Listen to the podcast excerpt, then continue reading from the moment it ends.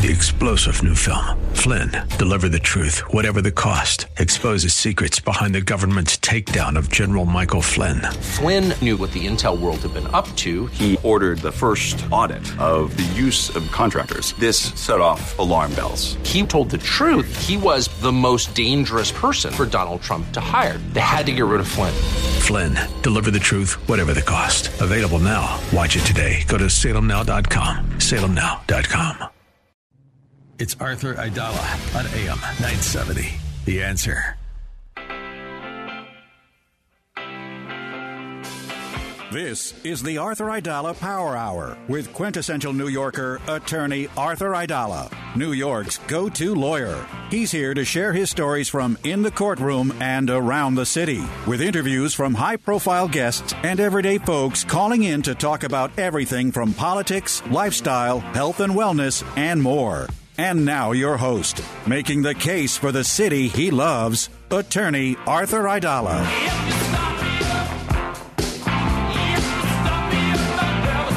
And it's Arthur Aidala at 6.05. Thank you, Mike Borzi, for that wonderful introduction.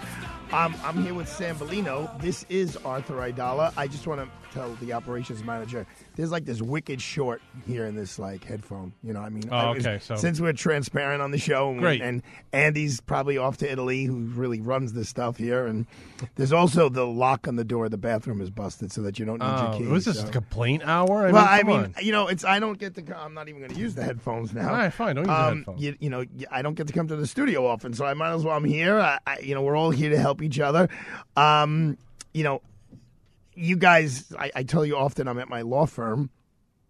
And that's where um, I do most of the shows from, and Joan is there. But here, when I'm in the studio, I get to hang with operations manager Matt Sambolino, who obviously I get to, um, you know, give him a hard time.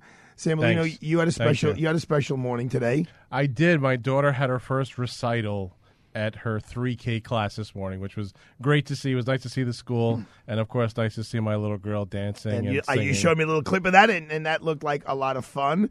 Um, and of course, here in the studio, just like I mean, she tries so hard to help us with stuff, but she she's like a whirlwind of energy. Um, she's technically the executive producer. She's very animated.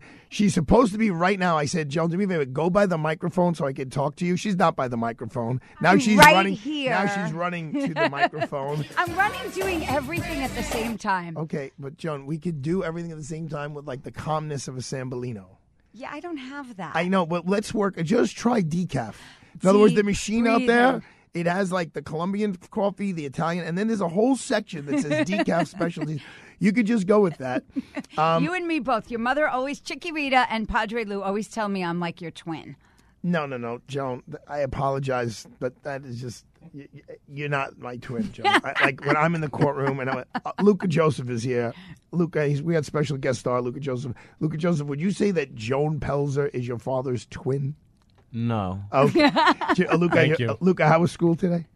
School was it was cool. Anything special going on at school today? No. Just a regular old day at school? Yes. Do you know what your father is celebrating today? I didn't tell you, so you don't Uh, really need. I don't know. Do you want to take a wild guess? Mm, I still can't think of anything. On um, 30 years ago today, this morning, and we'll talk about this at the end of the show. November 16th, But I got an 1992. unbelievable phone call from your grandfather who informed me that I passed the New York State Bar exam and that I was going to be admitted as a lawyer. That was probably the greatest phone call I ever received in my life. But we're going to talk about more uh, about that at the end of the show because we have a very special guest. I just want to check in with Alex since everyone's here. We're going to bring everyone into the party. Um, you know, Alex Garrett, we, we call him the, the master of positivity. He's our sports guru. Um, Alex, I saw that um, Hal Steinbrenner gave some positive remarks about uh, Aaron Judge. He did, and I think we're going to get him back. Uh, you know, they're going to do everything they can to get Aaron back. But you know, the buzz is that Anthony Rizzo is back. Another day enjoying that one, right? So I think Judge is going to join him, though. I really have a good feeling here. So we'll have to see. All right. And uh, congrats on on those thirty years. It's pretty Yeah, awesome. well, you know, I mean, I started off with no hair, and I still have no hair. Um, now, let let me get into the meat and potatoes of today because it's a very special day. It really is. I'm not blowing that out of proportion. I don't think a day goes by when I'm on the show that I don't remind you how fortunate I am to have this show. And it's a chance for me to spread my love for the city that I love. Um, but tonight, the reason why I'm particularly excited, right here in the studio, just feet away from me, um, is literally one of the most influential and effective members of Mayor Adams' administration. You better be ready with some applause. Deputy Mayor for Operations, Meera Joshi.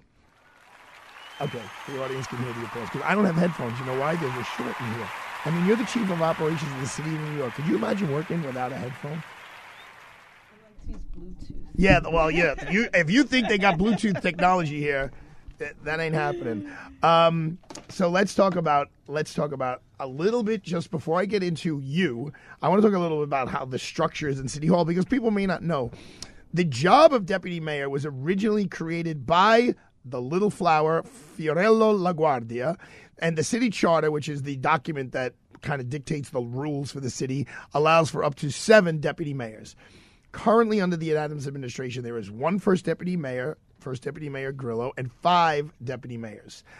As the deputy mayor for operations, Deputy Mayor Joshi is responsible for the city's infrastructure portfolio, and I cannot wait to hear her explain what that is. But all I know is it's a lot. It's uh, five boroughs. And, you know, we all think of Manhattan, Manhattan, Manhattan. Hey, I live in Brooklyn. Don't forget us.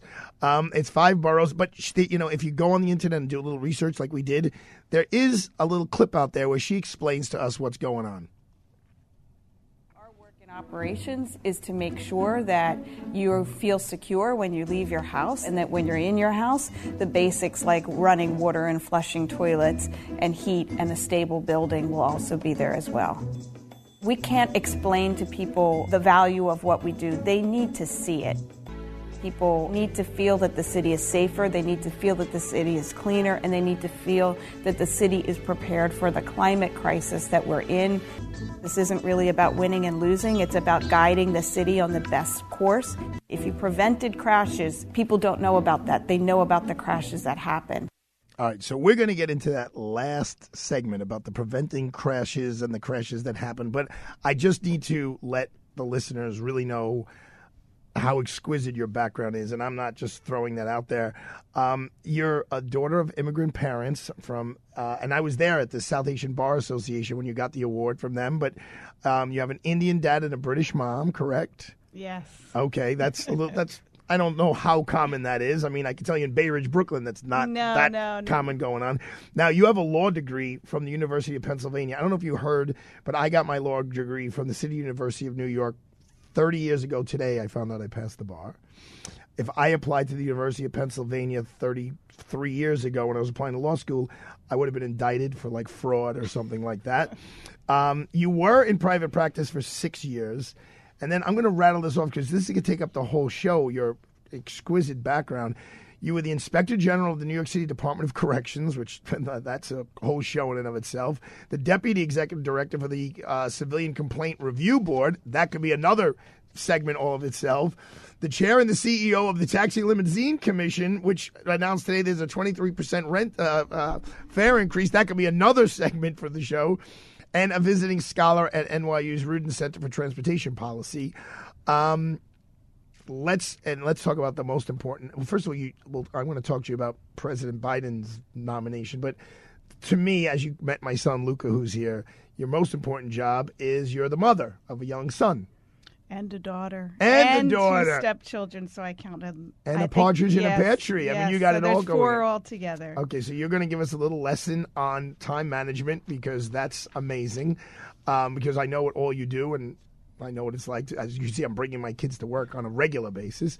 So before we begin, a daughter of Philadelphia winds up raising children and having a key role in New York City government. What's up? The, the Philadelphia Eagles and the Phillies and Ben Franklin and Rocky, and that wasn't enough for you? You had to get out of Philly?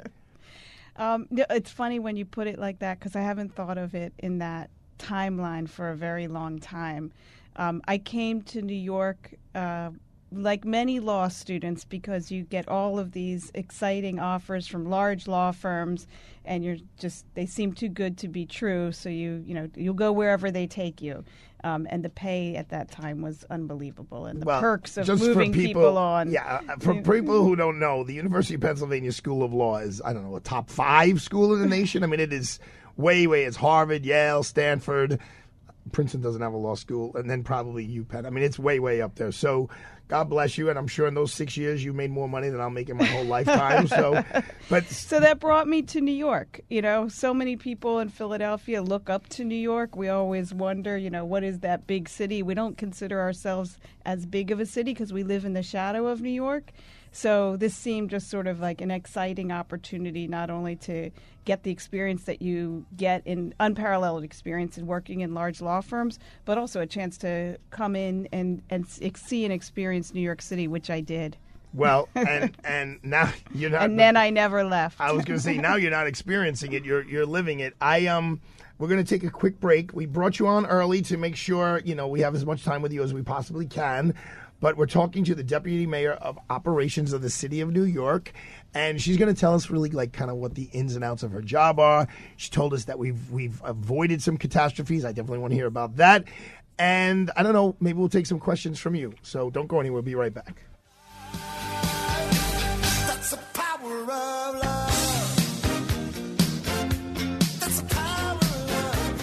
So 30 years ago, when I got that call, I was 24 years old, and now I am 54 years old. And you know what? I felt invincible then. I feel invincible now, but that doesn't mean something that can't change tomorrow. When we're healthy, we think we don't need a power of attorney or a healthcare proxy. We think we can worry about them when we're older or become sick, and nothing can be further from the truth. The fact is, if something goes wrong, something happens, you get sick, you might not be able to designate a power of attorney or a healthcare proxy. And what happens then? The state or the courts may have to make those decisions for you. Is that what you want? Of course, it's not what you want. So it's essential to create a power of attorney and a healthcare proxy as soon as you can when you're healthy, when you're able to do it, when you're able to go visit our friends at Connors and Sullivan, attorneys at law. They know their stuff because they've been doing this for 40 years. They've helped hundreds and hundreds and thousands now of people. They'll help you make a plan that protects you best. You'll designate who you want to make decisions for you.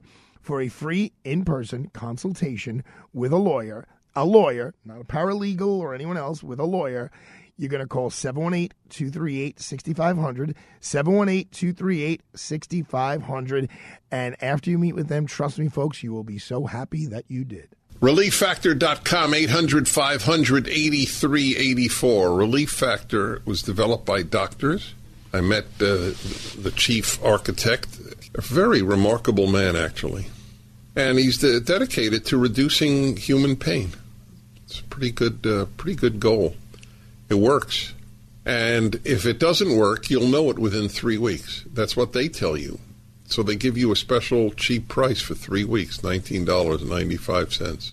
So if you have back pain, shoulder, neck, hip, knee, or foot pain from exercise or just getting older, you should order the three-week quick start, discounted to only $19.95 to see if it will work for you. It has for about 70% of the half million people who've tried it, and they've ordered more. Go to relieffactor.com or call 800-4RELIEF, the number 4RELIEF, to find out about this offer. Feel the difference. Listen to us online at am970theanswer.com. Tune in, iHeart, Alexa, or Odyssey.com. Freehold Mitsubishi in Freehold Township, New Jersey is proud to be an automotive leader in our area and sponsor of the Power Hour with Arthur Aidala. A new generation of independent, modern, and savvy consumers who want styling and value are looking at the all new 2022 Mitsubishi Outlander and finding Mitsubishi's industry leading 10 year, 100,000 mile powertrain limited warranty and available 7 passenger seating makes Outlander an outstanding choice. Drive one today at Freehold Mitsubishi for best selection. Let's go. Visit FreeholdMitsubishi.com or call 732 863 2788.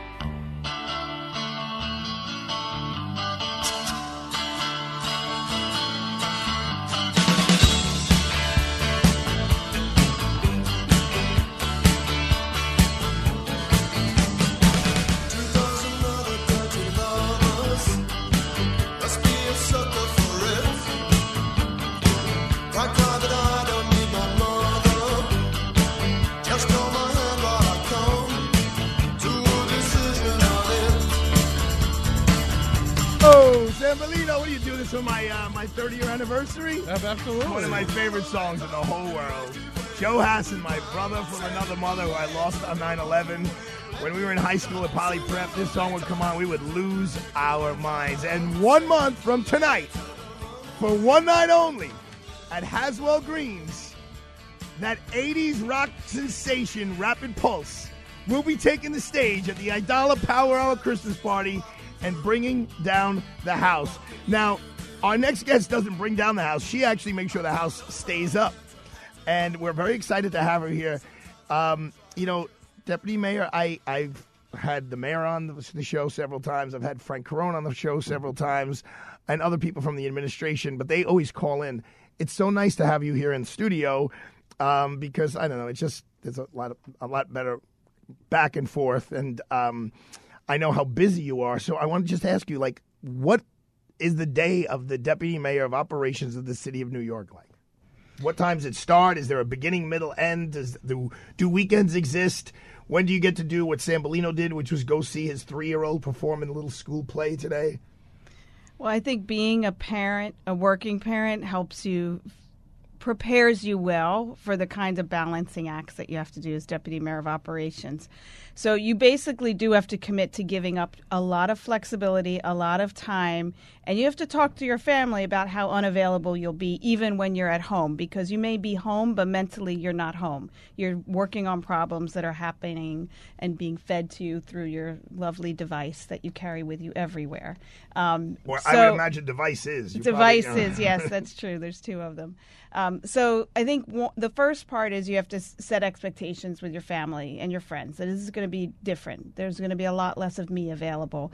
Um, and second you have to have a good staff and a good team and be very organized about how you're using your time because every time you waste time you're wasting taxpayer dollars. Four years goes by quickly. I keep saying that to everybody. We have to be productive on every day.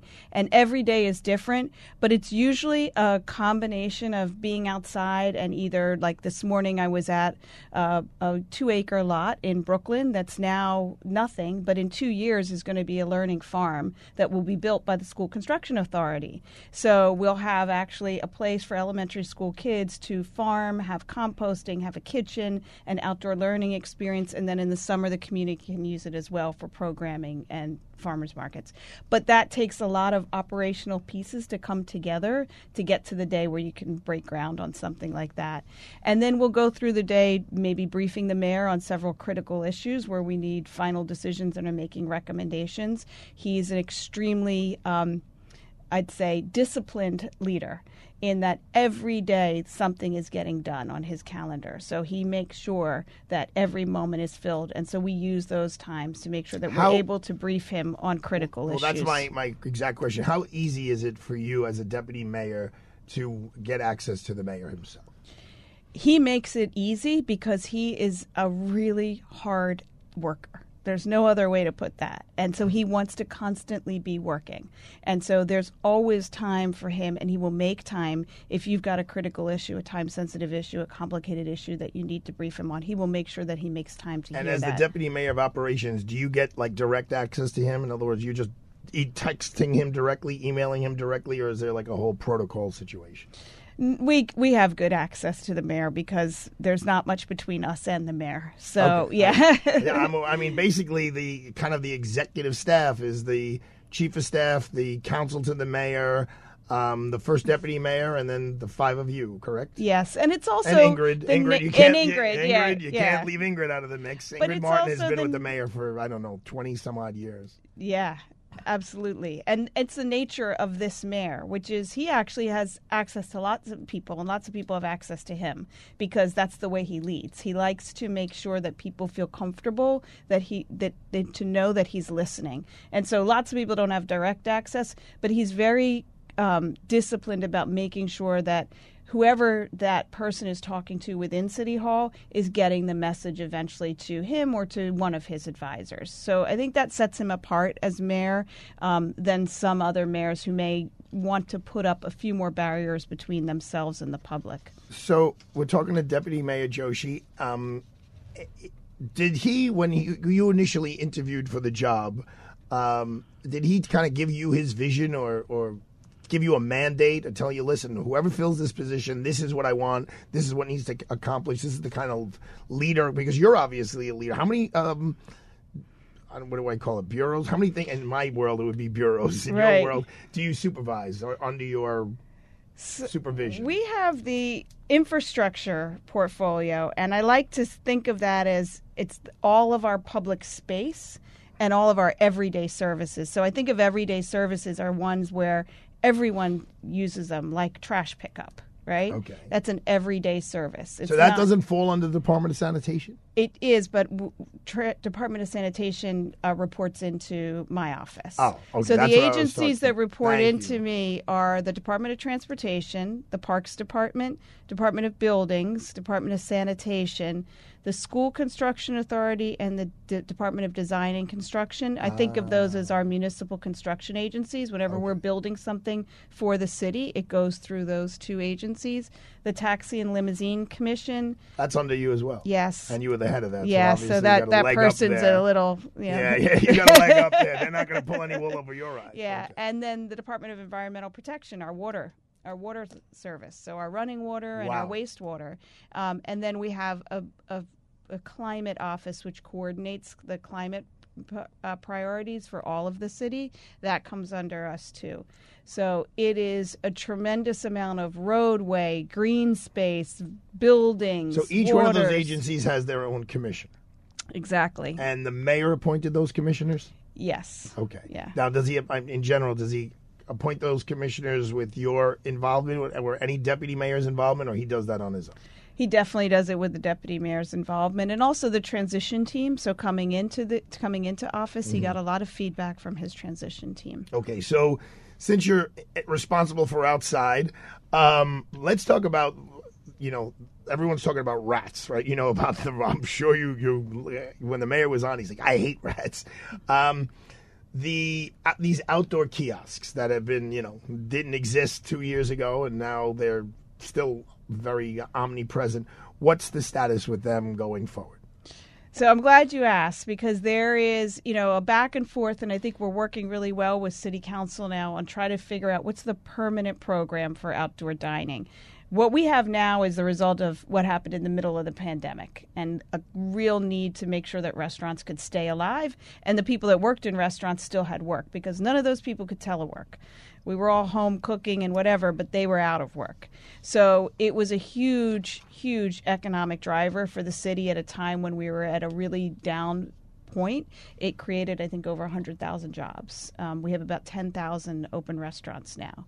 But what we need to do now is make sure that it's a permanent program and it's an inviting program and it has really good standards so that there aren't any eyesores out there and feel, people feel confident in the program.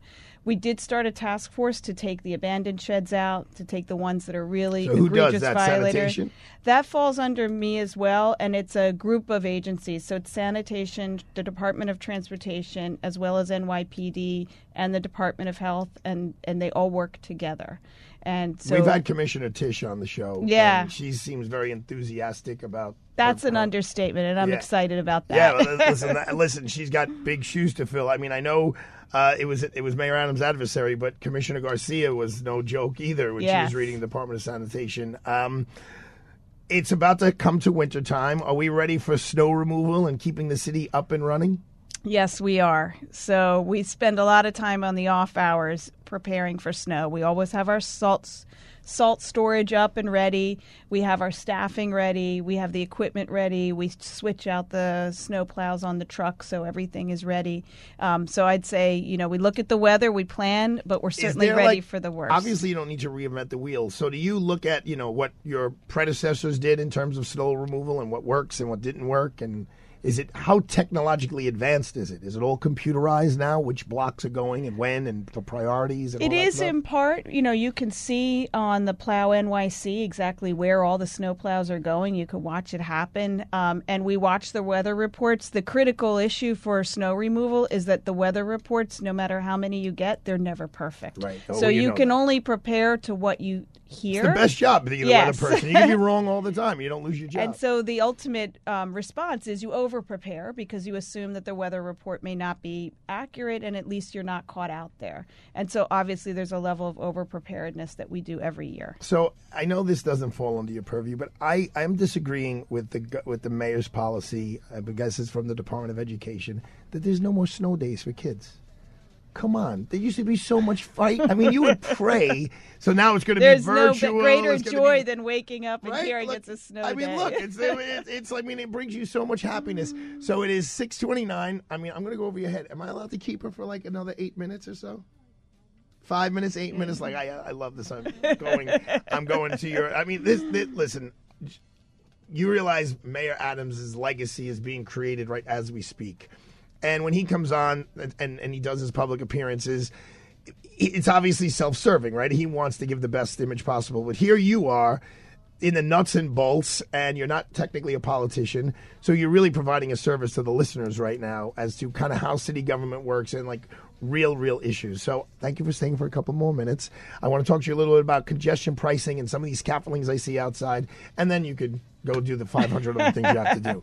All right, we'll be right back, folks. Don't go anywhere. And if you want to go somewhere really fun and have a really good time, um, I mean, I've been telling you guys about this for uh, over a month now. Um, we were we did the client cruise on the Atlantis yacht, um, and it is just an unforgettable experience. There is we're talking to a deputy mayor who's the child of immigrants, and uh, you know my great grandparents obviously came on those ships and went right in front of the Statue of Liberty, and there's nothing like it. The chills that it sends up your spine, the appreciation you have for this country and this state and this city, it's just unmatched while you're partying. So you're eating, you're drinking, you're on this ship, and there's Lady Liberty. You're going underneath the, the um, Brooklyn Bridge. You're looking at the skyline. You're looking at the Liberty Tower. It is just really, really very, very special. So um, you should do what we do here at Salem, what we do at the Colombian Lawyers Association, what we've done personally is you should call New York Cruises at 212 633 1231, 212 633 1231, or go to www.newyorkcruises.com and book your unforgettable event today. I always wanted to learn Spanish, but I never thought I'd have the time. Then I discovered Babbel. Babbel's lessons are fun. They only take like 10 or 15 minutes, and in three weeks, presto, you're starting to speak another language, like magic. I love that Babbel's lessons aren't just robots talking. They're voiced by native speakers, so you get the pronunciation just right. If you want to learn a language, there's no faster, easier, better way than Babbel. Babbel. Babbel. Go to babbel.com to try for free. That's B A B B E L dot com. Babbel.com. Listen to us online at am970theanswer.com. Tune in, iHeart, Alexa, or Odyssey.com. Freehold Mitsubishi in Freehold Township, New Jersey is proud to be an automotive leader in our area and sponsor of the Power Hour with Arthur Aidala. Come experience the all new 2023 Mitsubishi PHEV, our plug in hybrid electric vehicle. Bold, capable, electrifying. Reserve yours today. Visit FreeholdMitsubishi.com or call 732 863 2788. Freehold Mitsubishi. Just a short ride from anywhere in the metro tri state area. 732 863 2788.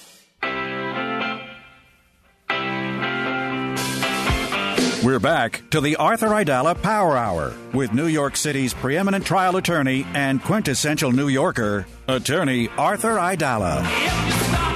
Well, I can't even really wear the hat of quintessential New Yorker, even though she's from Philadelphia. Uh, Deputy Mayor for Operations of the City of New York, Meera Joshi. I mean, right now she is wearing the title of quintessential New Yorker because she's really taking care of us. She's in charge of so many different agencies that keep us safe and keep us moving and give us water and electricity. Um, so you were the you were the TLC commissioner, correct? Taxi Yes. So today they announced, I think it was today, right? That's it's a twenty three percent increase um, in taxi fares. Now I will tell you, I am a huge taxi advocate. Um, I don't. I try to avoid the app stuff. I think those the taxi guys are hardworking people, men and women, and I'm, I'm just a big supporter. I also don't like the price gouging on the on the app. So I'm a big yellow cab guy. Like I will wait for a while to get the yellow, and I'll use the Curb app and the Avo app and all that. Twenty three percent sounds like a big number. So You're the commish. You know what's up. So it is. I should say, excuse me. You're big, the you're the former, former commish who now yeah. looks now as your capacity as a deputy mayor. You're even higher than the commish. So what's up? I was um, the general counsel at TLC the last time the taxi drivers got a rate increase. And a lot of uh, the medallion owners sued over it. They didn't think the drivers should get a rate increase um, without them also getting an increase on how much they could charge for their leases. So it would those sort of undercut the the drivers increase when you when you raise them both. So the tables have really turned because there's a big increase now for drivers, and the medallion owners are not asking for a lease increase because the market is so down Right. that they're looking for people to lease their medallions, let alone lease them at a certain rate. But the truth is, the cost of everything has gone up. And when we pay any worker, they take that money and have to go and pay for their essentials, for their rent, for their bread, for their milk, for their gas, for their essentials. Just- and as that goes up, we need to adjust for that. So talk to me just generally about numbers. Like you said, things are down.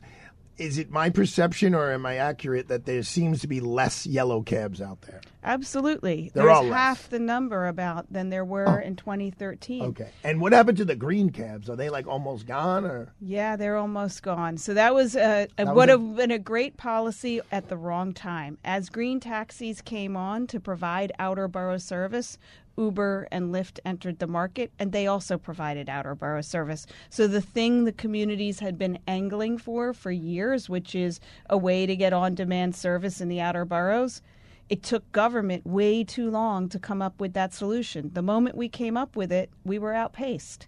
And that's exactly what happened with the green taxis. and um, so let's tie this into congestion pricing because I think the, the number twenty three is also isn't that talking about twenty three dollars to come in and out of the city? I mean, and I know the state has a lot to do with this, but you really have your fingers on the pulse of, of a lot of this for real. We're talking to the deputy mayor of operations.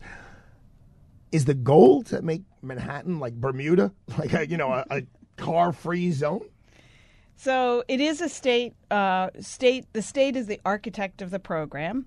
The money all goes to the MTA, and the goal of the program is to raise money to improve public transit so that more people are taking public transit and less people are using their cars, and more people are on the buses and on the subway system. So it's supposed to do that. It's also going to help with air quality because it will reduce the emissions and of cars coming into the city because the price tag will dissuade people from wanting to take their personal car all by themselves. Some people will choose to carpool, some people will choose to take an electric bike, some people will choose not to go in Manhattan, some people will choose to take a bus. The point is we also have to have reliable other options if we're going to say it costs a premium to drive your car by yourself into the city. So isn't it like a chicken or an egg thing? In other words, the the mass transit's got to be better before you start telling people they can't come in. So how do you juggle yeah, the it's finances? absolutely there? a chicken or the egg. You uh, and you have to do them at the same time. For successful congestion pricing, you have to be investing in improving mass transit at the same time that that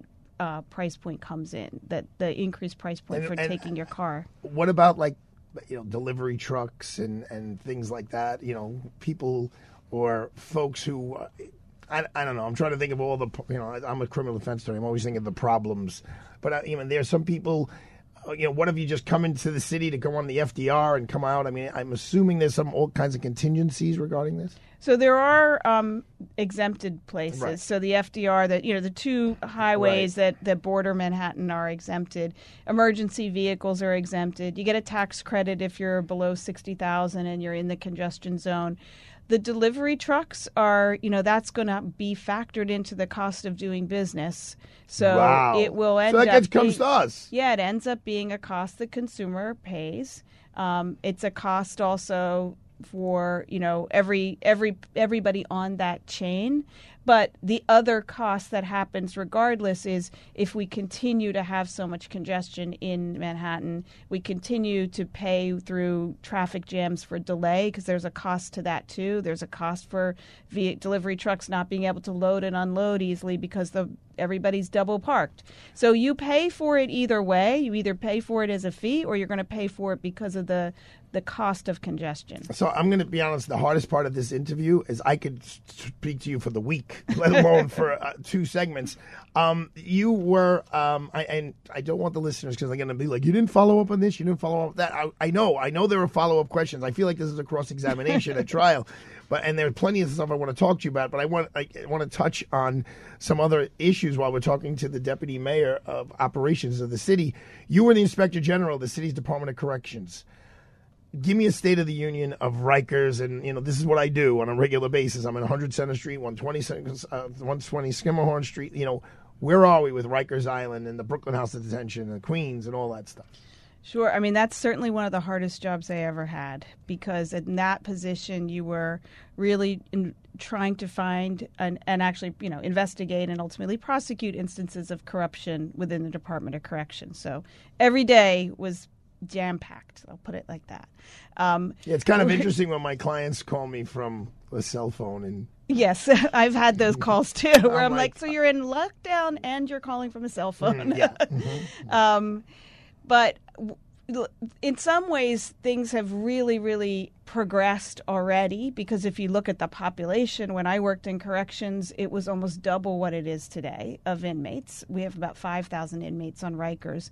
The borough jail plan contemplates 3,200 beds across the four jails that are planned, one for each borough. So that means the population comes down again. Or we have to add facilities in addition to those four jails. what are they doing in the tombs in Manhattan? They're taking They will down. be yeah, they will be taken down and then the same footprint but a new facility built up. That'll take what a decade.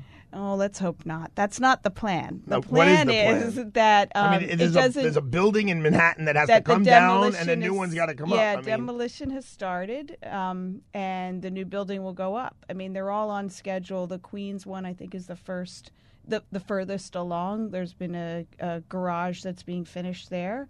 Uh, but each of those sites are going through, and I don't know, this might appeal to some of your listeners, not all of them. Um, they're using design build, which is a way that we can do construction in the city that's faster. The design and the build is contracted out together rather as, than separate bids. So the hope is that they are built on time and under budget. Um, but we can't forget that we're in a, a, a time of inflation and a time of supply chain squeeze. So those the- are real. Is the Brooklyn House of Detention coming down, or it's the, The- one on Atlantic Avenue? Yeah, that one will also be same footprint, but it'll be a new building. So, and and then is the plan to eliminate Rikers? The plan is to eliminate Rikers and reuse it. There is a local law that requires um, Rikers to shut down and to be reimagined as another city use, which could be a variety of places. People are going to think this sounds nuts, but Rikers Island is actually a beautiful place. Like not the jail itself, but you know what I mean. When I go there, and it's a sunny day, or I mean, it, it's a beautiful It's a- location. Yeah, it's a it's a You're looking at LaGuardia Airport. It's it's very cool. All right, so we got two minutes left. Thank you for your time, and you're really doing a service. I mean, all day long, every minute of the day, you're doing a service. But people really enjoy listening to this. Just give me one extra minute, will you? okay, okay. Sambolino over here, like you know, we're going to 60 minutes is on next. Just chill out. We can mm. go with the, the next live read one minute later. Because it's an important question. You see, my son Luca is here. I have a six-year-old son Arthur. I have a tomorrow is my daughter's birthday. She's going to be one. oh wow. Meera, if I may call you that, like I've never been in love like a little girl. No offense, Luca, but you know, a little daughter, especially when you know offended. he no, he can't be offended. he knows his daddy how much his dad loves him. But you know, I do my best, whether it's with this radio show, my as a lawyer, the the bar ex, uh, associations I'm involved with, community events, to make the city the best place it could be forever and ever. I'm I. You're not seeing me in Florida. No disrespect to Florida. I'll go there for Disney for a week, but I'm not leaving. Um, what kind of city do you want your children to inherit? What like what is your dream? What do That's you a great you have? You know, you have. Let's just say you're going to stay on for the whole Adams administration, which I'm predicting is going to be another seven years. You know what? What what's your vision? What do you see? What I want for my kids is what I think I want for every New Yorker, which is a city which has a strong foundation, an extremely strong foundation, which allows them to be the best that they can be. So it's nothing about living in this city sucks them down. They're able to get around, they're able to enjoy public space, they're able to get a good education, to enjoy art, to find plenty of places to live affordably, to enjoy the cultural institutions in our restaurants to enjoy because what's amazing about New York is the people who come here and the people who stay here. It's the creativity. It's the more time and space they have to be creative and come up with novel ideas and do great things. That's where our greatness comes from, our people. And as long as we give them the foundation and the tools and the ability and the space to do that, then we'll continue to be and rise above our already amazing status. See, you see, Sambolino, I gave him more time. I, I sensed the greatness. I sensed it was coming.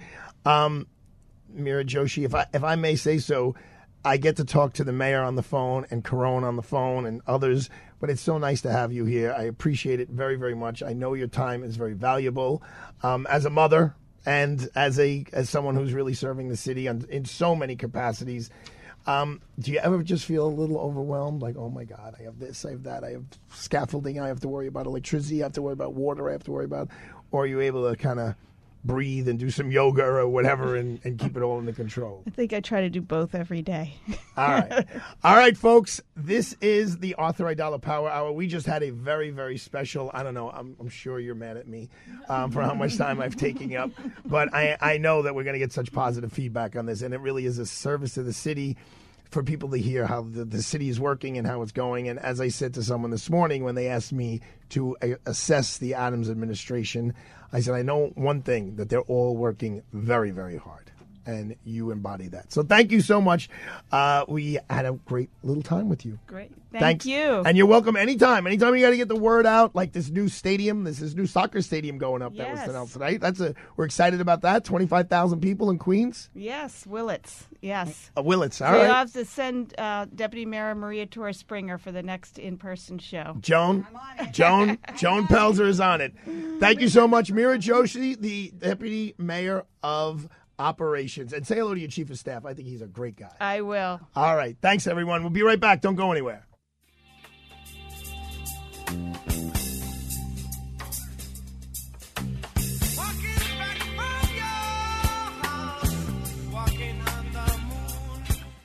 So, you know what I'm going to talk about now. I am going to talk about court reporting because today we had a deposition in the office, and guess who we had to wait for a couple of minutes? The court reporter. Um, I'm not complaining. They're, they're very important. You don't want to mess with them because they have some control over your case. Court reporters and captioners are in higher demand than ever before. Court systems, schools, television stations, they're all looking for these professionals to record and caption everything from depositions to court cases to live events. The NCRA has partnered up with Plaza College to offer a free two week virtual seminar that gives you a glimpse into the world of court reporting and captioning. The program is called A to Z and is being offered free and can be completed from the convenience of your home. So sign up today by emailing info at plazacollege.edu. Info at plazacollege.edu. That's info at plazacollege.edu. Freehold Mitsubishi in Freehold Township, New Jersey is proud to be an automotive leader in our area and sponsor of the Power Hour with Arthur Aidala. A new generation of independent, modern, and savvy consumers who want styling and value are looking at the all new 2022 Mitsubishi Outlander and finding Mitsubishi's industry leading 10 year, 100,000 mile powertrain limited warranty and available 7 passenger seating makes Outlander an outstanding choice. Drive one today at Freehold Mitsubishi for best selection. Let's go. Visit FreeholdMitsubishi.com or call 732 863 2788. New York City's first and only life plan community, River's Edge, will soon be built on a 32 acre campus along the Hudson River just minutes away from Grand Central and Riverdale. River's Edge, a community for adults ages 62 and up, provides peace of mind knowing that if your health changes, your needs can be met seamlessly right where you live. You have a life plan with easy access to uninterrupted on site care at no additional cost, no matter how your needs change. River's Edge, your plan for calm. Call 844 55 River. That's 844 55 River or visit riversedge.org. Today, it's Wellness Wednesday on Radio Night Live with Kevin McCullough. Sponsored by Balance of Nature, the whole fruit and vegetable capsule, delivering your maximum nutrition in every dose. 100% whole food nutrition with the taste, smell, and color of pure fruits and veggies, as nature intended just for you. Try them now and see for yourself. 35% off and free shipping. Call now 800 2468 751 or balanceofnature.com. And don't miss Wellness Wednesday tonight at 7 p.m. on AM 970. The answer. Turbulent times call for clear headed insight. That's hard to come by these days, especially on TV. That's where we come in. The new Salem News Channel, the greatest collection of conservative minds, all in one place. Home to the people you trust Dennis Prager, Mike Gallagher, Sebastian Gorka, and more. Refreshingly honest, always unfiltered. Streaming free on your TV 24 7. Intelligent analysis for intelligent people. Find what you're looking for at snc.tv. That's snc.tv. Kevin McCullough is next on AM 970. The answer.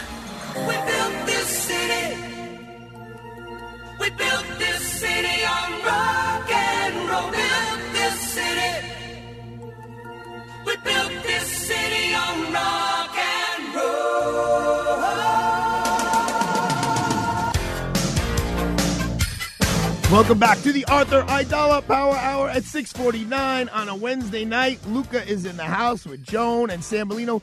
Sambolino, what's up with this tune? We built this city. It was a biggie. I it was a biggie. It was a big hit, and actually, it, it was a big hit. It started a two week run at the number one single on the U.S. single chart today in 1985. It was also number 12 in the UK. So 1985. Right now, I was in college in 1985. Um, it was a big tune. Luca, you into this song? We built this city, or not really? Uh, it's okay. It's okay. I mean, you don't dislike it, but you don't really love it. Love this song. How could you not love it? Yeah. Basically, I don't like it, but I don't like dislike it. All right. I mean, Luca, how about the fact that Joni said like she thinks we're twins? Can you please speak about that again? Luca, can you talk about it again, please? Uh, no, I don't think the two of you are twins. Thank you very much. Well, That- why not? Don't you think your dad's much cooler? Oh, come on, Luca. Give me a little. Don't you slack think your dad's much cooler? Yeah, I do. All right.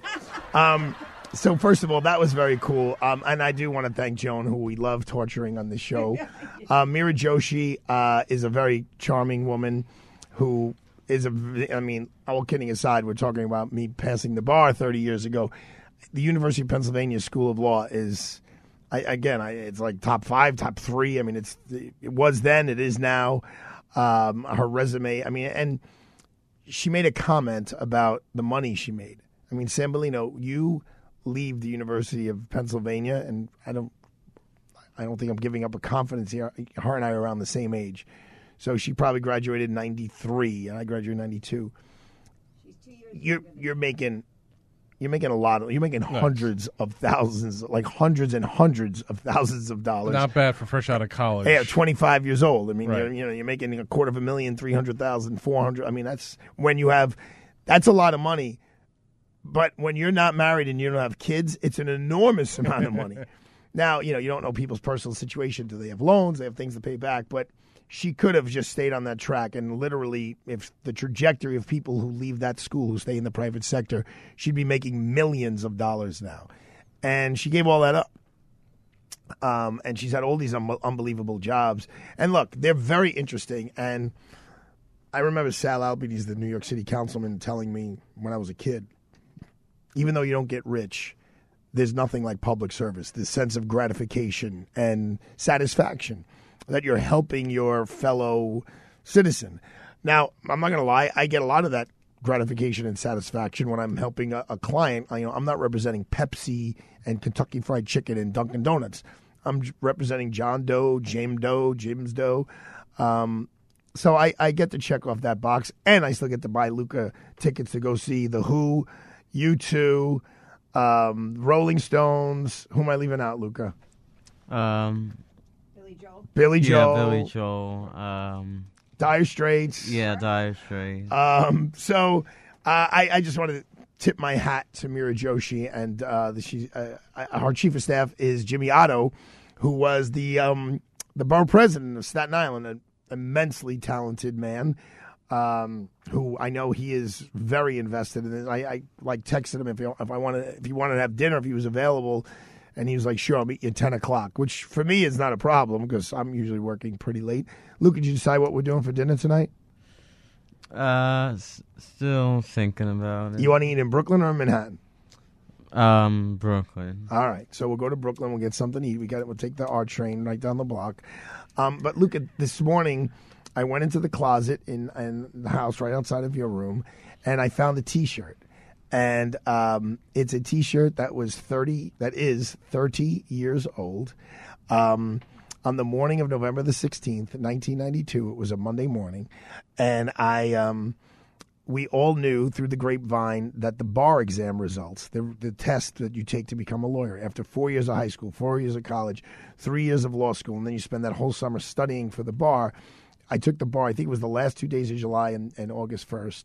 And then you wait all of August, September, October, uh, and November. I, in that period of time, I worked for Sal Albanese uh, for his campaign for um, Congress against Susan Molinari, where I met my friend Sean Hynes and um, I knew we knew the bar results were coming out. I knew the mail got delivered around 11 a.m. And here was the deal, Sambolino. You didn't even have to open it up. If you got the regular size skinny envelope, you meant you passed. Oh, that was the good news envelope. If you got the thick envelope, or I think it was eight and a half by eleven, that meant you failed, and it was the you know had it, it was the application for the to take it again. Take it again. So I stayed in bed. I stayed up late the night before Sunday night, and I stayed in bed late because I didn't want to like be waiting on pins and needles for the mail to be delivered. And the phone rang around nine thirty, but I blew it off. But it turns out that was my mother. My mother actually found out the news before anyone because her principal was dear friends with the man uh, who was in charge of the character and fitness committee, and he got the results at eight in the morning of the morning that they were going to be in everyone's mailbox. Um, but I didn't take my mother's call. And then at 11, it rang, and I was like, you know what? Let me get up. And as I go to get the phone, the um, answering machine, old school answering machine, clicked on with a cassette tape in it. So this whole thing I'm about to tell you is recorded. So I answer it, and I know what it is because I've heard it many times. And it's my I'm all groggy. I'm like, hello, what? What are you still sleeping? It's my father. Are you still sleeping? I'm like, yeah. Uh, he says, uh, uh, did you get the mail? And I go, no. I go, you want me to go get it now? And he said, you don't have to. Now that was like a bucket of ice water being dropped on my head, right? And in these milliseconds that are going by now, I'm thinking, would my father be calling me to tell me I failed? Or is he just calling to give me good news? And my father and I have this type of excellent relationship where he would. Like, I'm all alone in Queens, and if I failed, he may want to give me that speech, like, don't worry, son, it's going to be okay. But I just said, uh, he, he- I said, you know? He's like, yeah. He goes, you want me to tell you? And I remember, like, I literally braced my feet. And I have the old, like, cordless phone that had the big metal antenna coming Right. out of the back. And then, and I'm like, okay. And I'm like, I mean, I my heart is pounding on a level that's unimaginable. And he says, you know those new pair of black Pratesi boots, the Italian boots you saw me polishing and you were admiring? And I'm like, yeah. And I'm thinking, what the hell is he talking about? He goes, congratulations, they're yours. And I go, Dad, I passed? And now I don't hear anything. I go, Dad, I passed, I passed. And I don't hear anything. I go, Dad, did I pass? And he's crying. He's crying. And all he says on the other end of the phone is, I'm so proud of you. And Sambolino, I lost my mind. I run out. I'm, I run into the street in my underwear, screaming and yelling. I it felt like cinder blocks fell off my shoulders. But all my friends had jobs. I didn't. So there was no. But it's not just passing a test. You- just you know I where you're became a lawyer. Yes, for the my whole career. life, Absolutely, which is great. By the time I get to Brooklyn later on that day, my mother's got this T-shirt made up that I wore today, and my sister came home, and I will never forget calling my grandmother uh, May Titi Piazza from Queens, telling her I passed. I was very close with her, and her big words of wisdom were, uh, "Are you?" uh, are you coming from Queens to Brooklyn? And I said, yes. She's like, oh, good. Could you bring me some bananas because my potassium is low? Um, so I did bring Grandma the, the the bananas. I my buddy Sean Hynes cut out of work and we went for a beer.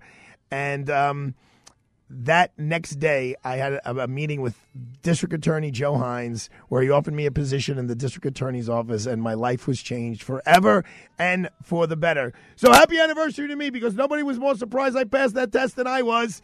See you tomorrow, folks. Have a great night. I'm in a New York state of mind. The preceding program sponsored by Freehold Mitsubishi. Three star general Michael J. Flynn, head of the Pentagon Intelligence Agency, knew all the government's dirty secrets. He was one of the most respected generals in the military. Flynn knew what the intel world had been up to. He understood its funding. He ordered the first audit of the use of contractors. This set off alarm bells.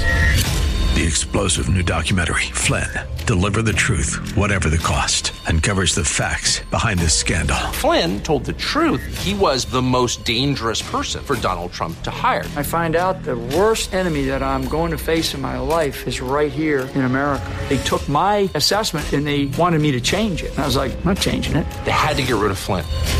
With in depth interviews, archival footage, and never before seen personal records of the man behind the headlines. I just felt like I was drowning. Flynn, deliver the truth, whatever the cost. Available now. Watch it today. Go to salemnow.com. Salemnow.com.